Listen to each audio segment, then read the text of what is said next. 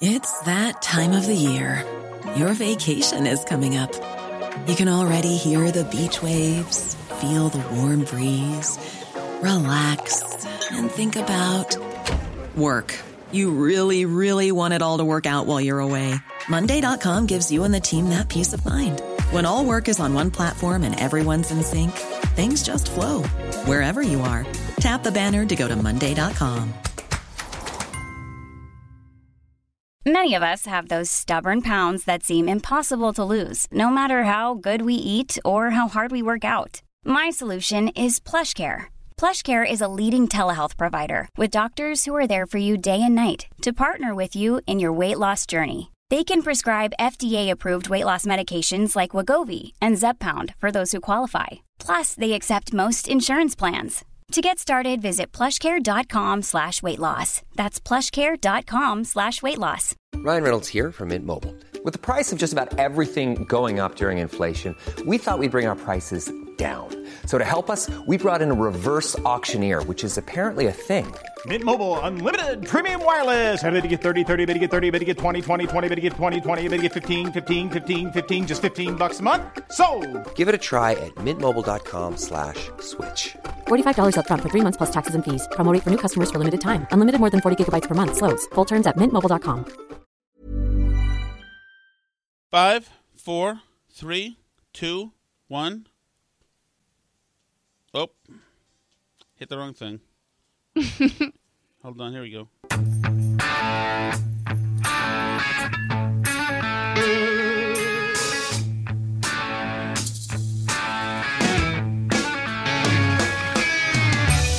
Buenos Todos.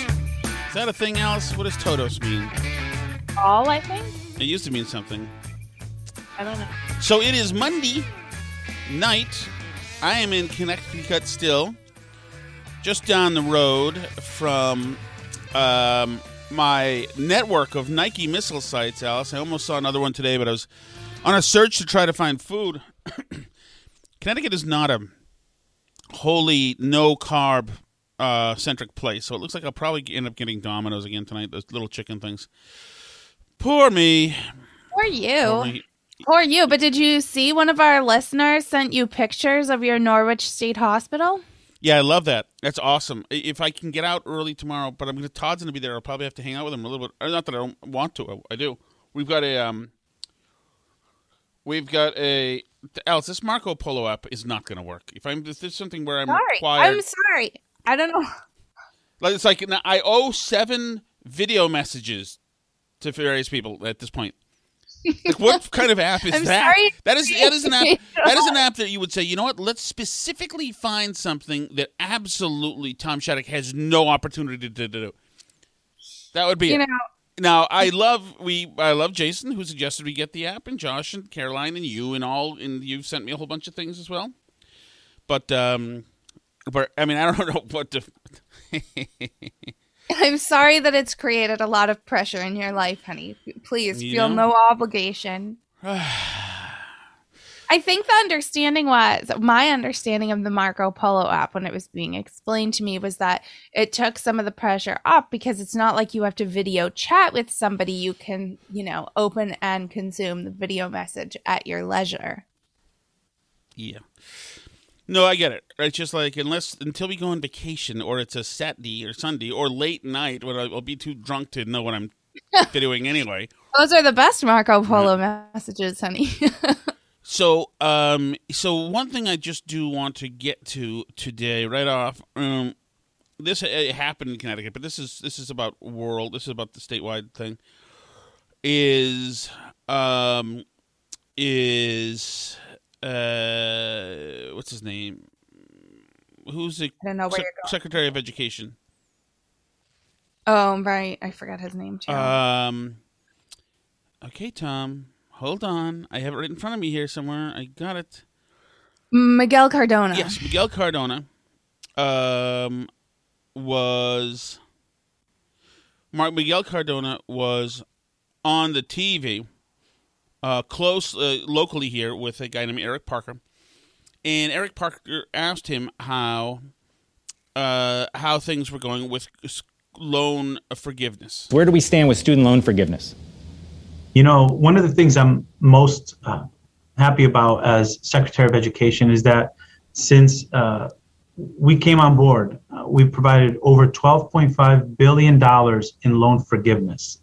We're revamping the public service loan forgiveness. In just from October till today, uh, another $2.3 billion in loan forgiveness uh, was issued by the Department of Education. 500,000 people received emails telling them that they're closer to loan forgiveness, um, and another 30,000 received an email saying they no longer have student loans. We're not waiting. So uh, he says we're not waiting. In other words, we're not waiting for legislation. They're doing stuff with whatever money they have now. And of course, this is a problem and ridiculous and pathetic. Now, some of these loans are for military people. Some of these loans are for teachers. People in public service are the people who are being uh, being uh, hit right now. So you're going to give somebody who's a teacher and he has a master's degree a a uh, a loan forgiveness. Uh, you know, you know. Eventually, Alice, it appears it seems to me that you you do essentially loan borrow reparations. Eventually, we're going to have to look at the people who have been clamoring for reparations eventually and say, I understand it's still not feasible that we can figure it out for you, for, uh, you know, the, those of you who are descended from slaves. But right now, we're going to give white middle class uh, people some more money and bail them out and make their lives easier. Just to thanks, thanks though. It's like well, yeah, and what I don't understand too is how many people are living uh, on taxpayer largesse who keep complaining about their own student loans personally. Like, obviously, we've talked about AOC complaining about her student loans. Chasten Buttigieg was complaining on Instagram about his student loans. Did you see this? Yeah. He posted on Instagram you know his thing that his student loan payments were going to restart after January. And he said on Instagram lol no thank you. Merry christmas. Next. Oh my um, goodness. I didn't like, understand the slow context. down. Yeah uh, you know when your husband is a hugely high ranking government official and you live in DC and have this like charmed life maybe don't complain I love your Christmas list. Thank you. I will look at this. Do you want me to read this to us here? It says, do you want to hear this, Tom? Uh, yeah. The Christmas list. Dear Santa, are you having a good day? For Christmas, I would really like a stuffed animal, monkey, dinosaur, and me, a starfish stuffed animal, an ice cream set, a rubble stuffed animal, a Paw Patrol tower, don't we already have one? There was some editorializing by the scribe on this one. More than that, the, multiple of these items we already have. Yellow bed sheets with lots of love from Cyril. Dearest little Cyril, let me tell you about the supply chain. Be- better luck next year. That's how we answer that one. Uh, uh, that is a full on, full throated veto by the T Man. Man, tough days, tough days. But he started off the letter by asking if Santa was having a nice day. I think that's pretty nice. Smart. Uh, Daddy's not showing up on the video here right now. He's still in Connecticut at the hotel. Smart man, smart, smart man. Here, I can show me if you want. There I am. Is he still there? Here he is. See him? Who's that? Mine's Cyril? Hi. Hi. Okay. Cool. We got to finish the podcast. Go hang out with Sally. Thank you. So yeah, and the whole thing with with with Chas, and it is. I mean, it is incredible how suddenly this is just like this given. They, they they're so entitled that this is now, it's now consensus. This is considered an unfair burden that just was wrought upon them by God knows what randomness. Well, and like the only reason everybody's student loan payments were paused over the last year was the pandemic. It wasn't like just the start of a new reality for you. Right? How do people Right. not realize that? I mean, I'm sorry. I apologize to you, Tom and Gen X and all our listeners for millennials. I'm sorry. I gotta. I can't believe if I didn't believe, read the Chasten thing today. It's so, it's so gross because at the same time he essentially, you know, acquired a new baby and all that occurs. oh, I want to do baby stuff now. I don't want to do loan Baby. stuff. Seriously, I want to do baby stuff, not loan stuff now. We're playing, uh, you know, nuclear family now, so we don't. That's inconvenient for us. God, Not to mention the reason why a lot of people don't pay back their student loans right away. Like I'm sure the reason AOC and whoever else was was Rashida Tlaib complaining about them. Whoever else was complaining about them. The reason why people don't pay them back right away is because the interest rates on them are artificially subsidized by the government, so they're very very low in a lot of cases on the federal loans anyway. And there's not it's it's very cheap money, so there's no reason to pay them back when you could be, you know, shoving money in your 401k or something instead. It's just I mean, like you're making the financial decisions you're making, but you're well off. And I think that the AOCs and Chasten Buttigieg's of the world are more typical of people who would be advantaged by forgiving student loan debt than the people that Democrats are imagining it is. But this is like a whole thing now. A bunch of people are complaining on Twitter and wherever else because, you know, there's starting to be people are starting to get the notices that their student loan payments are now going to resume because the whole pandemic stopping student loan payments thing is now ending in January.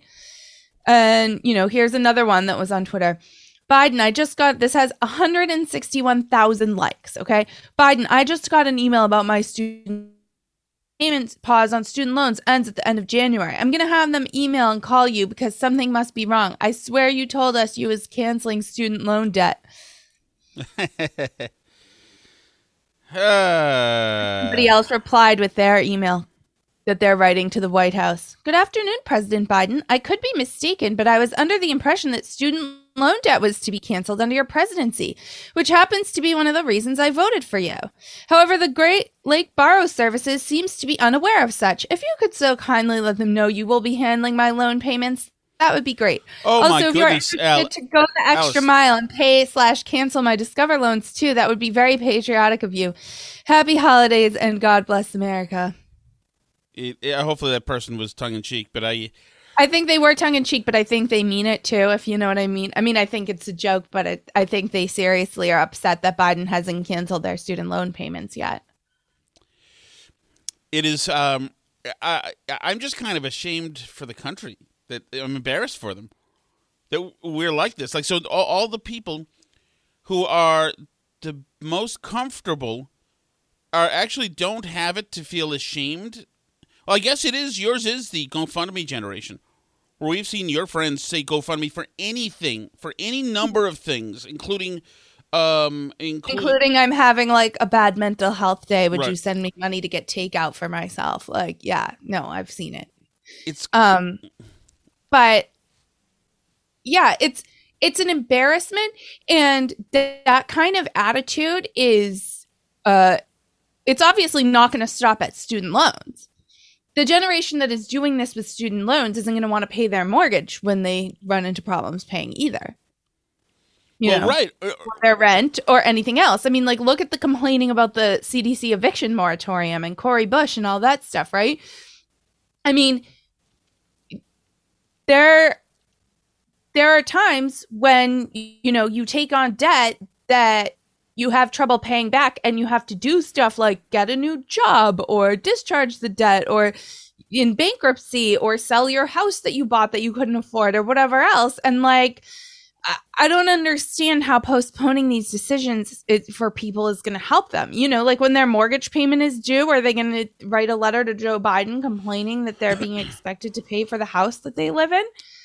Right. Well, uh, suddenly, you know, when it comes time, when the fun part is over, like going to school and it's time to pay, just like the Mm-hmm. fun part of the luster wears off of getting the house and it's time to pay, then the uh, the loan suddenly becomes predatory.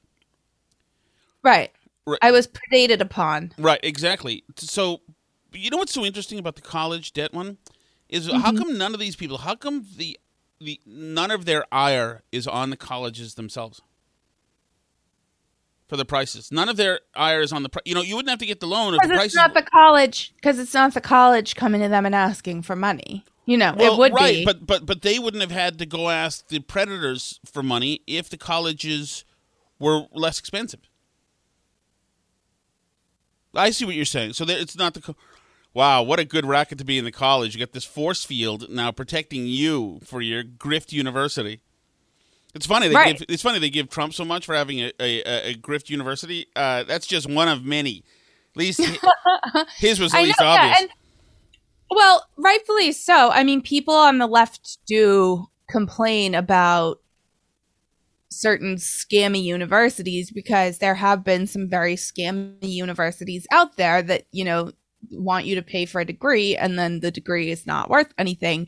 But that type of logic extends a lot further than just the ones that are explicitly scammy. It extends to a lot of universities that are mid tier, right? And I think what we've seen over the last, I mean, it was going on even when I was in college. So I'd say probably over the last 30 years or so, it, this has been happening where, you know, we've come up with this idea that everyone has to go to college.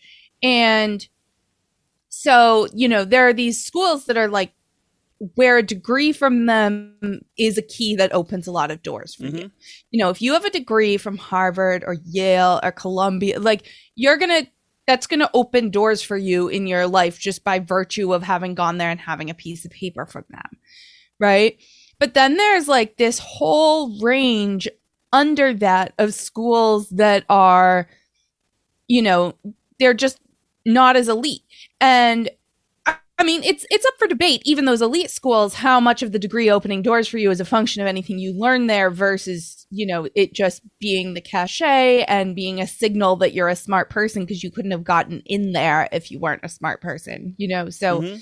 it just kind of proves to people that you're that you're smart. And I mean, there's been a lot of debate in economics about to what degree college education is like a signaling mechanism, like that those people would have done fine in life anyway, right? Because it's very clear that going to college is associated with higher income. But what's not clear is if that's like a cause and effect relationship, right? Right. Because the type of people that get into MIT, it's totally possible that they would have had a higher income lifelong than people who didn't get into MIT anyway. So, I mean, it's a really big question. But then you have this whole set of other universities that are also now fairly difficult to get into, but the degrees probably were never worth that much. A, because they're less selective, it's easier to get in. You're not already in like a self selected group of elite students, mm-hmm. right? You know, they're not, they don't have the same level of connections and elite cachet that those like super elite schools do. And then on top of that, the prices of those schools have been allowed to proliferate because of artificial demand pushed on kids by school guidance counselors and naive parents and the just absolute abundance of cheap money from the government. And that has funded you know fancy dorm rooms and huge athletic centers and all this stuff that the colleges now are addicted to and don't want to let go of. Oh, and crazy amounts of administrator salaries too, diversity and mm-hmm. equity departments and all that stuff, right? So it is such a racket, and it's not clear that these degrees that we're selling to kids have any value whatsoever, right? That, you know, I, as we push more and more kids to go to college, it's not clear to me that the degrees that we're having them get are worth anything. You know, and it's sort of a it's sort of a chicken and an egg thing, right? Like the left sees a bunch of people with college degrees making more money, so they think it's like an end in itself to send kids to college. Right. It would be like if they decided, you know, like, you know what we've observed is that a lot of people wear a tie and a briefcase to work and they make more money than people who don't wear a tie and a briefcase to work. So what we'll do is we'll equip everybody with a tie and a briefcase and then they'll make more money. Like but that's not why. It just happened. That's like an artifact of the way the thing was set up. You know? Right. And I also think I had a caller today. This woman named Michelle is like got three kids. She's younger than me. She may be your age. She called up and called me a jerk and said that my daddy paid for me to go to school, which he he paid for me to get a certificate. I was actually a loan, but he died, so I stiffed him um, after he died. I guess. Uh, which I guess means I stiffed my brother, really, because does anybody care about this? Because it's the estate. Anyway, it doesn't matter. So, and in that learning HTML for eight thousand dollars, even though it's I could have learned HTML for probably five hundred dollars. Learning HTML, I was supposed to learn a whole bunch of other stuff. Certainly was a help, or actually did help me. Uh, you know, in my with my radio career. I probably would have. I would have gotten into radio regardless. I because I didn't use it then. I just used it to advance and whatever. But but but um but it's not the same. She said your daddy, and that's right. I was I was lucky enough to have a dad who had a few some thousand dollars on hand, but that thousand dollars was not lucky thousand dollars. That was thousand dollars that he worked for. That wasn't the thousand. That wasn't three. That wasn't a taxpayer money handed over to Tom Shattuck diverted. You know. In, well, it also wasn't, um, you know, seventy five thousand or two hundred thousand dollars Right. or something. right. No, there's no doubt. It's, but a anyway, little this- bit. It's a little bit of a horse of a different color, you but this- know. this, she was very upset because she had, she had, and it's funny because you you almost wanted to castigate her, but she was so incredibly honest. She said Mm-hmm. that she is way in debt over her head now. She said that she had gotten a an Asian studies degree. Well, she was almost at her degree, eh, but and then she had to work and do whatever and but she was hugely in debt from only half of the degree, have not having gotten whole thing yet. And then she thought, well, you know what? If I get the rest of the degree, then I'll be able to make a lot of money. So she got the rest of the degree, got way more in debt, and didn't make a lot of money. So, so, eh, so I mean, it's there's a certain caveat emptor there, right? And you know what? Sh- She was told that she'd be she if she got this degree that she'd get into have a good future. And like my feeling is, and I'm sure she was told that. And my feeling was is that everybody in my age was told as well in my told town. Yep, that's right. You go from Winchester into college, and you're going to do just fine. One day, maybe you'll move next to your parents' house in Winchester. Uh, and, you're, and you're told that, and the, and the entire culture is movies about getting drunk in college with your buddies, and you know, road trip, you know, all the coming of age college movies, etc. Because so it, it is possible that there are people who have had who have lived, lived lives that that there is nobody around them in any part of their inner or outer circle who ever told them to think about it, to wait, to don't do it, to get, who who counseled them to not go to college right away, not get in debt, etc. Mm-hmm. Yeah, I, I mean, I think that that point of view was very foreign in a lot of suburban high schools. You know, there was no way school guidance counselor was going to tell students not to try and go to college. You know, they they might advise you like which colleges they had a better chance of getting into or something, but none of them was going to sit there and say to you like I think you should consider like going to the Voc at nights and learning how to be a Oh. plumber.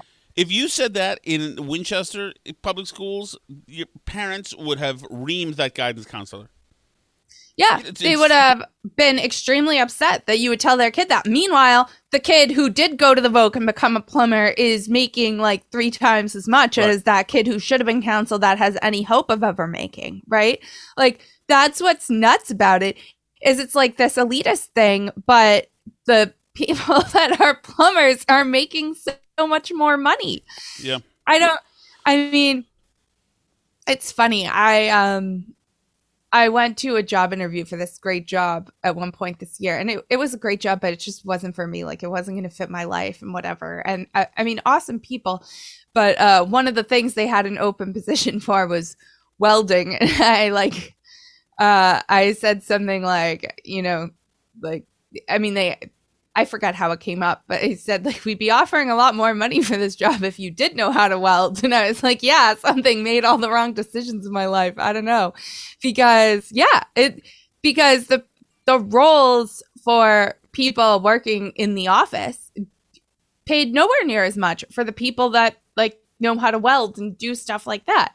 You know, and you know, I think about all those parents in the type of towns where we grew up, where if you had suggested this, that this was a great opportunity for their kids, especially, especially for so many boys who are not like into the school thing, right? Like a lot of men like working with their hands and it's satisfying for them, right? I mean, not you, but, but some men. Yeah, no, of course. And I think that that this sort of weird elitism about people who work with their hands or do those types of jobs that just permeates suburban life is so misplaced and misguided and parents are doing such a disservice to their kids by like projecting that weirdness onto them.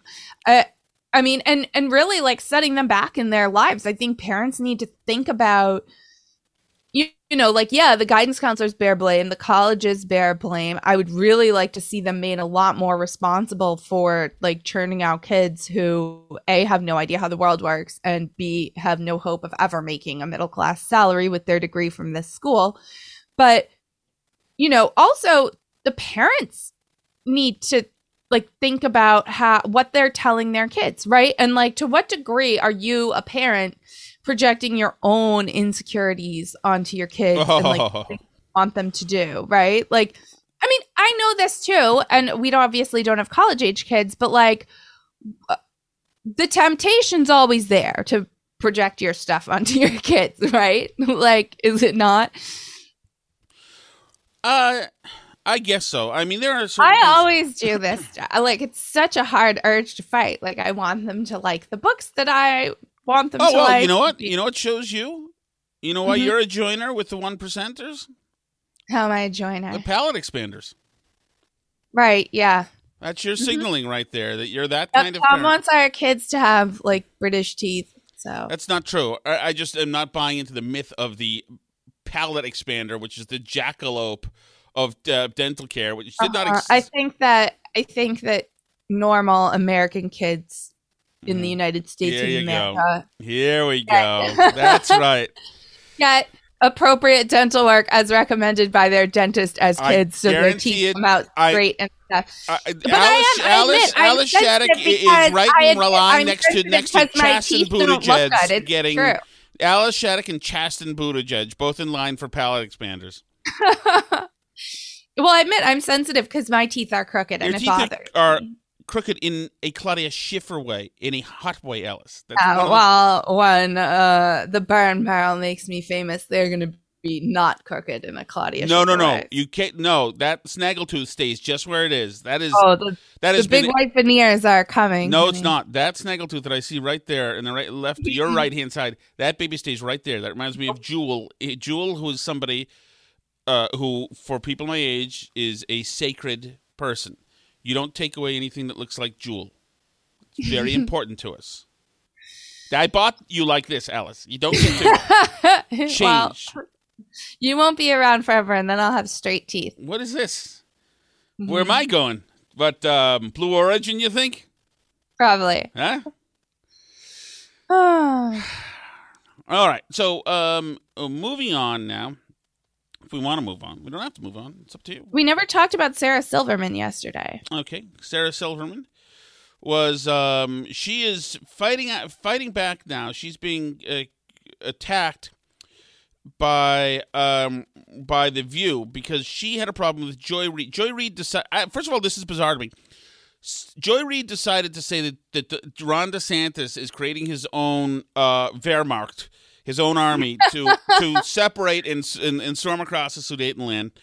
And Sarah Silverman, for some reason, for some random reason, decided that she was going to plant the flag uh, uh, for truth on this and said, you know. Well, she read the CNN article that Joy Reid posted that explained right. that having a state guard is not. I mean, like we didn't even cover this on the show because the whole it's, thing is. So you know what's funny, right? And It, it, right. So she. Is it a bunch of liberals are freaking out? Okay, okay, go ahead. She read an article and said because Sarah Silverman happened to read an article that showed that was article that was uh, art, that was accurate about it she said it hit her that wow, Joy Reid's misrepresenting this. Maybe we should be more accurate. And she wrote a tweet that we should be more accurate. First of all, it would be interesting if Sarah Silverman bothered doing that about any of her other preconceived notions that she has, because then we'd be really getting somewhere, you know? Yeah. But anyway, so then then she was attacked by the View supposedly, and now she. Well, she said to Joy Reid, like, "Did you bother reading this article because it says that this is normal and not like a sign of creeping fascism. right. And I can imagine how that was um, how that was uh, categorized from by her attackers. Yeah, how dare she question whether a black woman can read? So here's Sarah Silverman in her podcast, kind of pushing back. own side. We can't even critique anyone in your own party without punishment.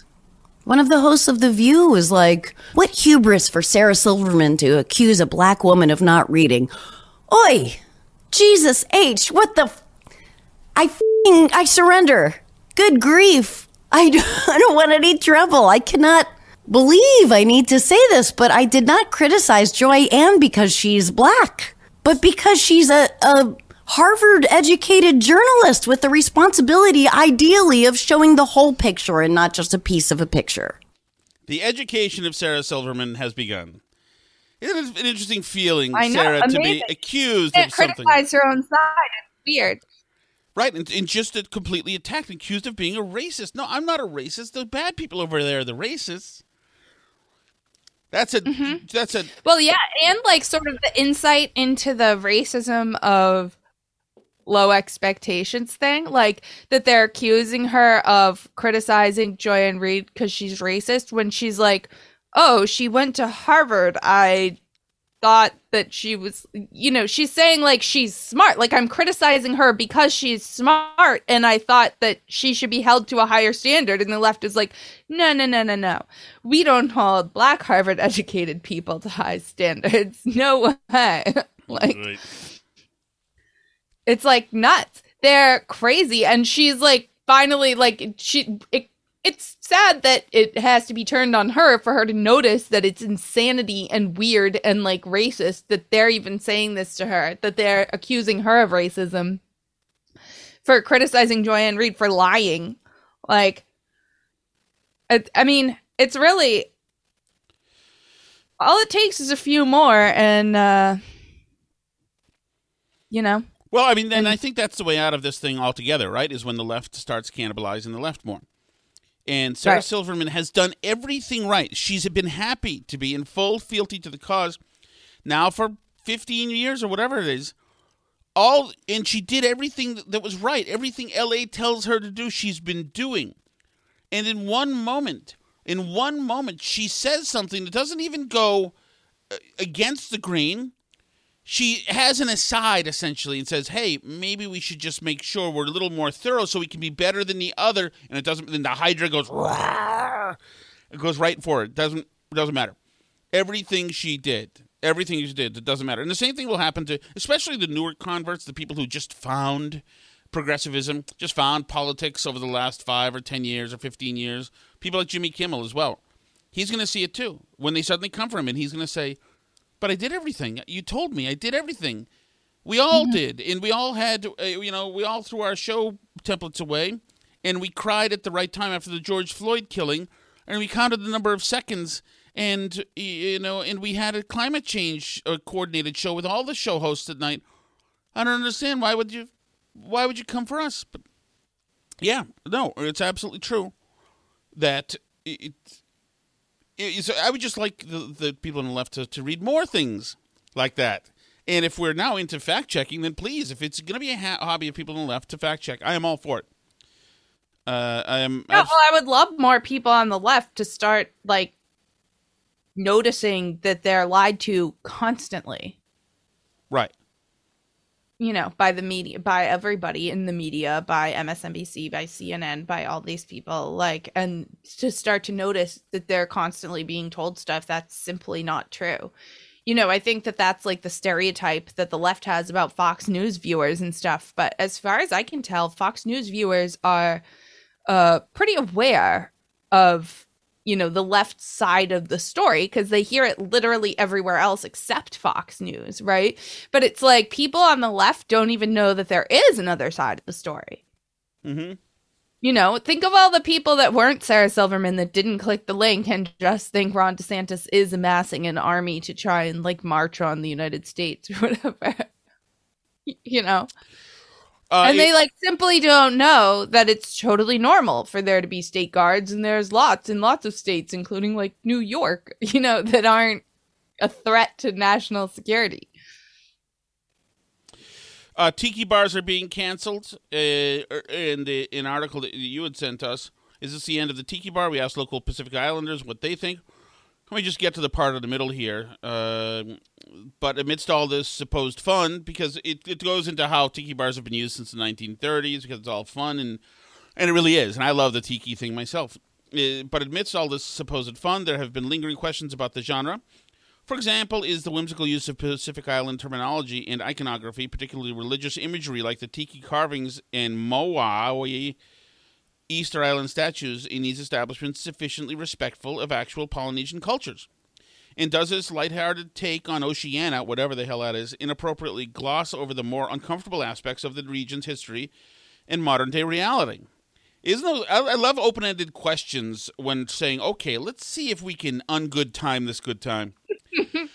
Tiki bars are one of the best places on earth. Let's just uh, yes, and, and one of the best style treatments. It says when the cocktail lounge Lost Lake opened in Chicago's Logan Square neighborhood in January 2015, my sense was that its owners, who are white, were mindful of these issues. While the place was branded as a tiki bar, for example, its website was lostlaketiki.com and served the traditional drinks in a beachcomber setting. The decor and the drinkware were nearly devoid of tikis. In the wake of the George Floyd police murder and renewed calls for addressing, yeah, because you can't have tiki bars and umbrella um, uh, umbrella things in our drink anymore because cops killed somebody.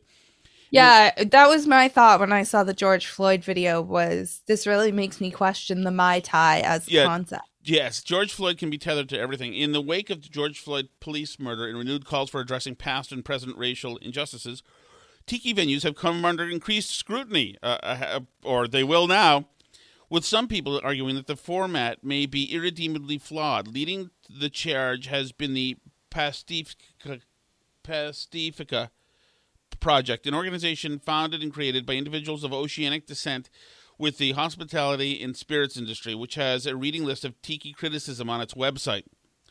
The Jinx genre itself is rooted in colonialism and imperialism. Here we go, baby, argues co founder Samuel Jimenez, a Californian of Samoan and Mexican American ancestry. In a conversation last year in the beverage website Punch, to me, there's no way around it. To me, non appropriative tiki doesn't exist. It's not a thing. It can't be a thing. What a buzzkill dickhead he is.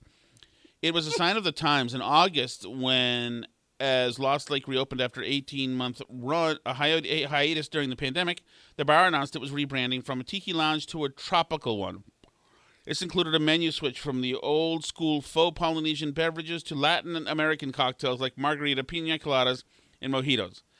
The restaurant news website Eater Chicago reported that Lost Lake's decision came after years of feedback from multiple people in our city's hospitality and social justice activism communities fuck them. I'm sorry. I don't care about them. They suck. They suck. They suck.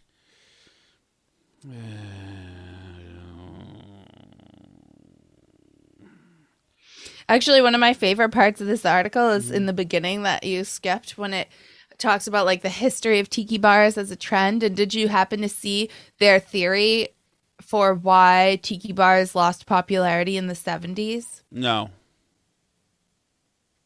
Here's what they think they think the aesthetic lost popularity in the early 70s, maybe in part because the bamboo and thatched roofs prevalent in tiki bars were uncomfortably reminiscent of the huts U.S. soldiers were burning in Vietnam. Yeah, I would say so.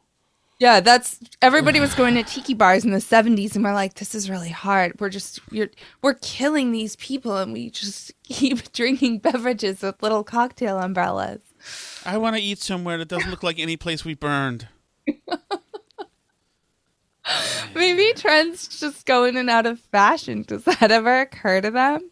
Yeah, maybe the 70s went from tiki to tacky in such a revolutionary style that uh, that it had, didn't have a chance to compete as the that decade was particularly it's egregious. It's so funny because then this person like goes through there's like there's only like 5,000 people of this article Chicago based. There's only like 5,000 people of you know Pacific Islander descent in like the whole state of Illinois and so he interviews a bunch of them and a bunch of them are you know they're into traditional dance and song and a bunch of them perform at a bunch of these tiki bars and they're like yeah we think it's great people are very respectful and they like our traditional culture and like they're all for it And then, so it's just funny because the whole article is framed this way like, many people say it's problematic. And then when they actually get down to interviewing people that are of Pacific Islander descent who are involved in these places, they love them and they think it's awesome. Mm-hmm. So, But as usual, Alice, with the, with the eradication of all these symbols and all of this, this stuff that is considered appropriation, who's it about? uh, white people? Yes, most specifically, white women. Mm-hmm. White women in leafy suburbs with nice cars uh, who drink special teas. Oh, right. And by the way, is it better for it to be a tropical bar with like margaritas and pina colada? Like, isn't that also appropriative?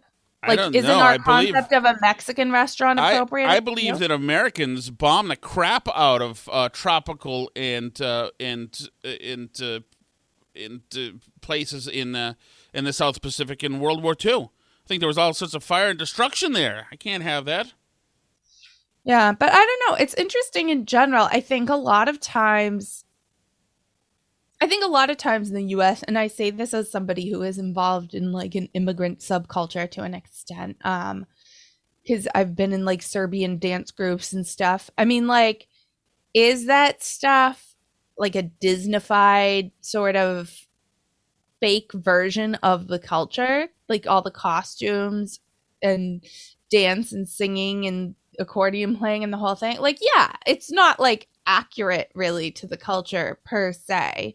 You know, it's a bun it's and but I think that that's really common in diaspora that people preserve a version of their culture that is a little bit you know, it it's a little bit like oversimplified, right? Well, you know, sure. everything's like and- and Disney- iconic, the Disney exactly. World version of the culture, right? But that's just how it is, too, right? Like, Right, that's but- but- what but- all the cultures turn into when they go into Yes, diaspora. yes. There was a time in the um, maybe it was even the '90s where there was a huge trend in Japan of Japanese dressing like Elvis because they were into Elvis.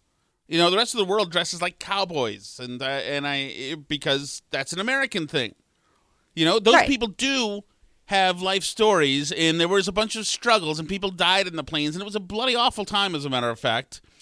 But since uh, at the moment in the leaderboard, America is in the top three, you know, then we're not allowed to complain about it. Nor would anybody complain about it. Because No, right. Or like you think about how we treat German culture, right? Like Mm-hmm. with Lederhosen and Bratwurst and whatever. Like, is that like accurate to German culture? Like, no, it's a cartoon version of it, right? But it's still fun, and a lot of German people are involved in it, and you still can have, you know, breweries that have Oktoberfests and like. uh, You know, people wear St. Pauli girl outfits or whatever it is, right? Like that that is a stereotype of German culture, but it just like that's what that's what happens to all the cultures. It's not offensive or Italian culture or whatever else, right? Or- like or, or those people who got in trouble for for putting for having like- a, an employee party because they were wearing mariachi outfits. I don't see the problem. I, what, what's Mm-hmm. the problem? We didn't. There isn't one less uh, handful of mariachi outfits in Mexico because that happened. They still wear mariachi stuff in Mexico, in the Mexican islands, etc. They still do. They they exist right there. What's the what's the problem? well, yeah, and I think a lot of colleges don't like do Cinco de Mayo parties anymore or whatever because the people wear those hats and it's offensive, right? You know what it is? They think it's offensive because they're thinking of a guy in a big sombrero who sounds like Speedy Gonzales, who's drunk all day, lying against a cactus. They're thinking of that and saying, "Oh, that's what they mean. That's what they really mean when they're doing that." Or that's that's a dangerous stereotype. When really nobody's really thinking of that. You know, that maybe they're thinking of that. That's where their mind goes. But not really. Mariachis are, in my personal experience, are musicians that walk around and entertain people. Right.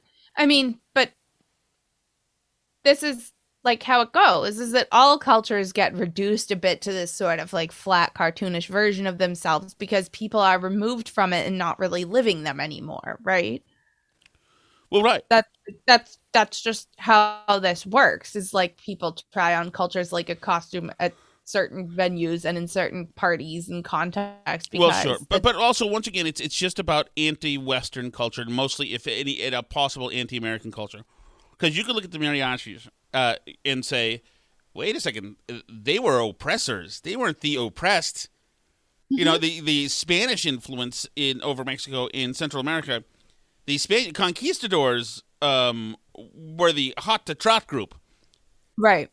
You know, Well, and especially in the Americas, I think it's super complicated because everything that we know of as native culture is also a byproduct of the Columbian exchange and Columbus coming Mhm. here. Like we think of Plains Indian culture with like the horses and the hunting buffalo and stuff, but like horses weren't here until Columbus came here. So like all of that is a culture that arose later as a product of cultural exchange anyway. You know, it so especially in the case of the americas it's super super complicated because like you say all this culture is a combination of native culture and african culture and european cultures. And you know it turned into this blend but like who gets to lay claim to it is a question that i think it, it can't be answered.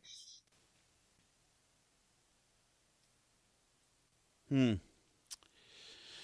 Oh, all right, Jackie B.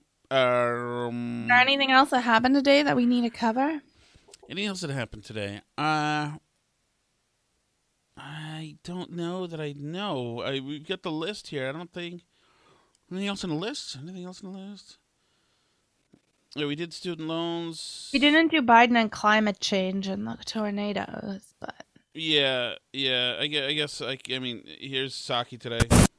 The president has had to address a series of natural disasters, other severe weather occurrences this Yeah. year, from wildfires to hurricanes and now these tornadoes.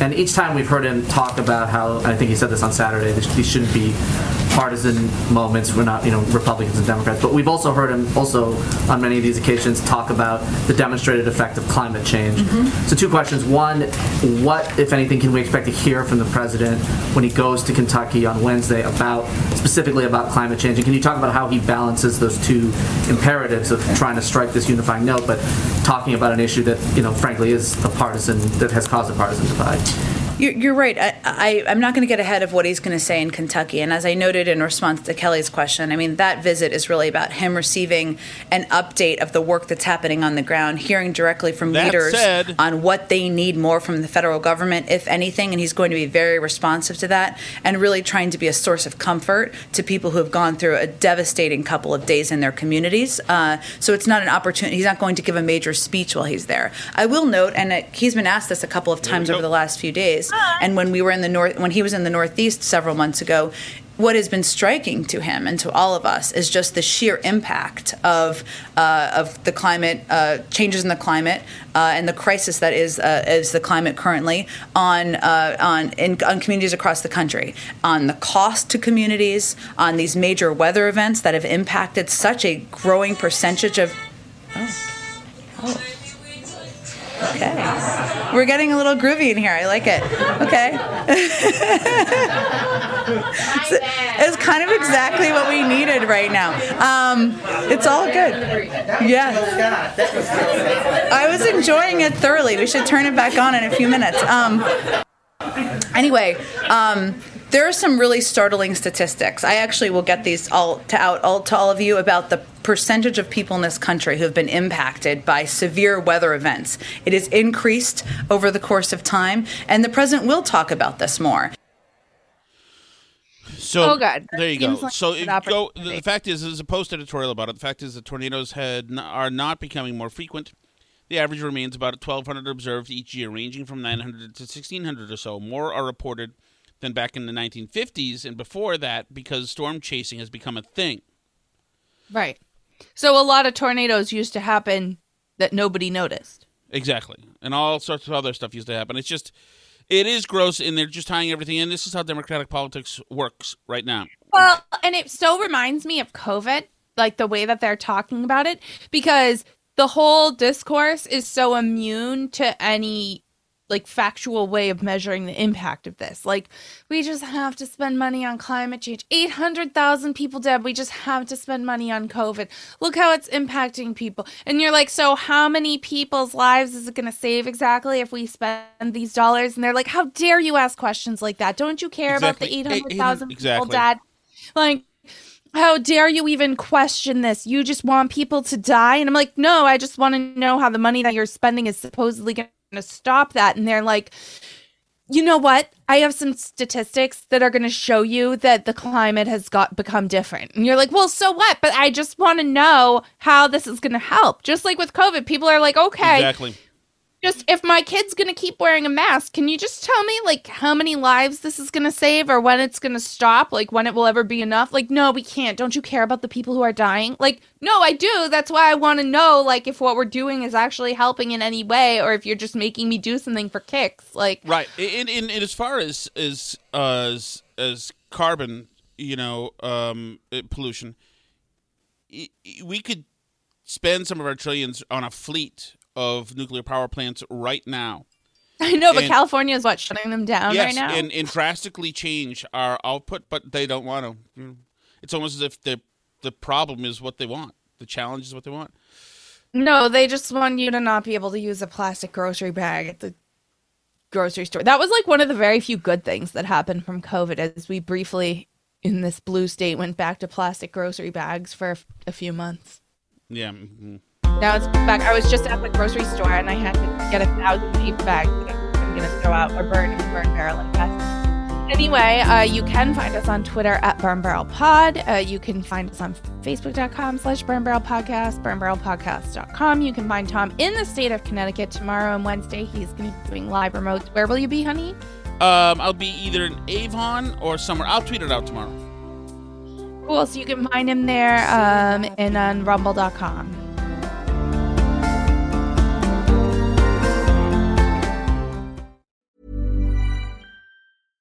Imagine the softest sheets you've ever felt. Now imagine them getting even softer over time. That's what you'll feel with Bowl and Branch's organic cotton sheets. In a recent customer survey, 96% replied that Bowl and Branch sheets get softer with every wash. Start getting your best night's sleep in these sheets that get softer and softer for years to come. Try their sheets with a 30-night guarantee. Plus, get 15% off your first order at bowlandbranch.com. Code BUTTERY. Exclusions apply. See site for details.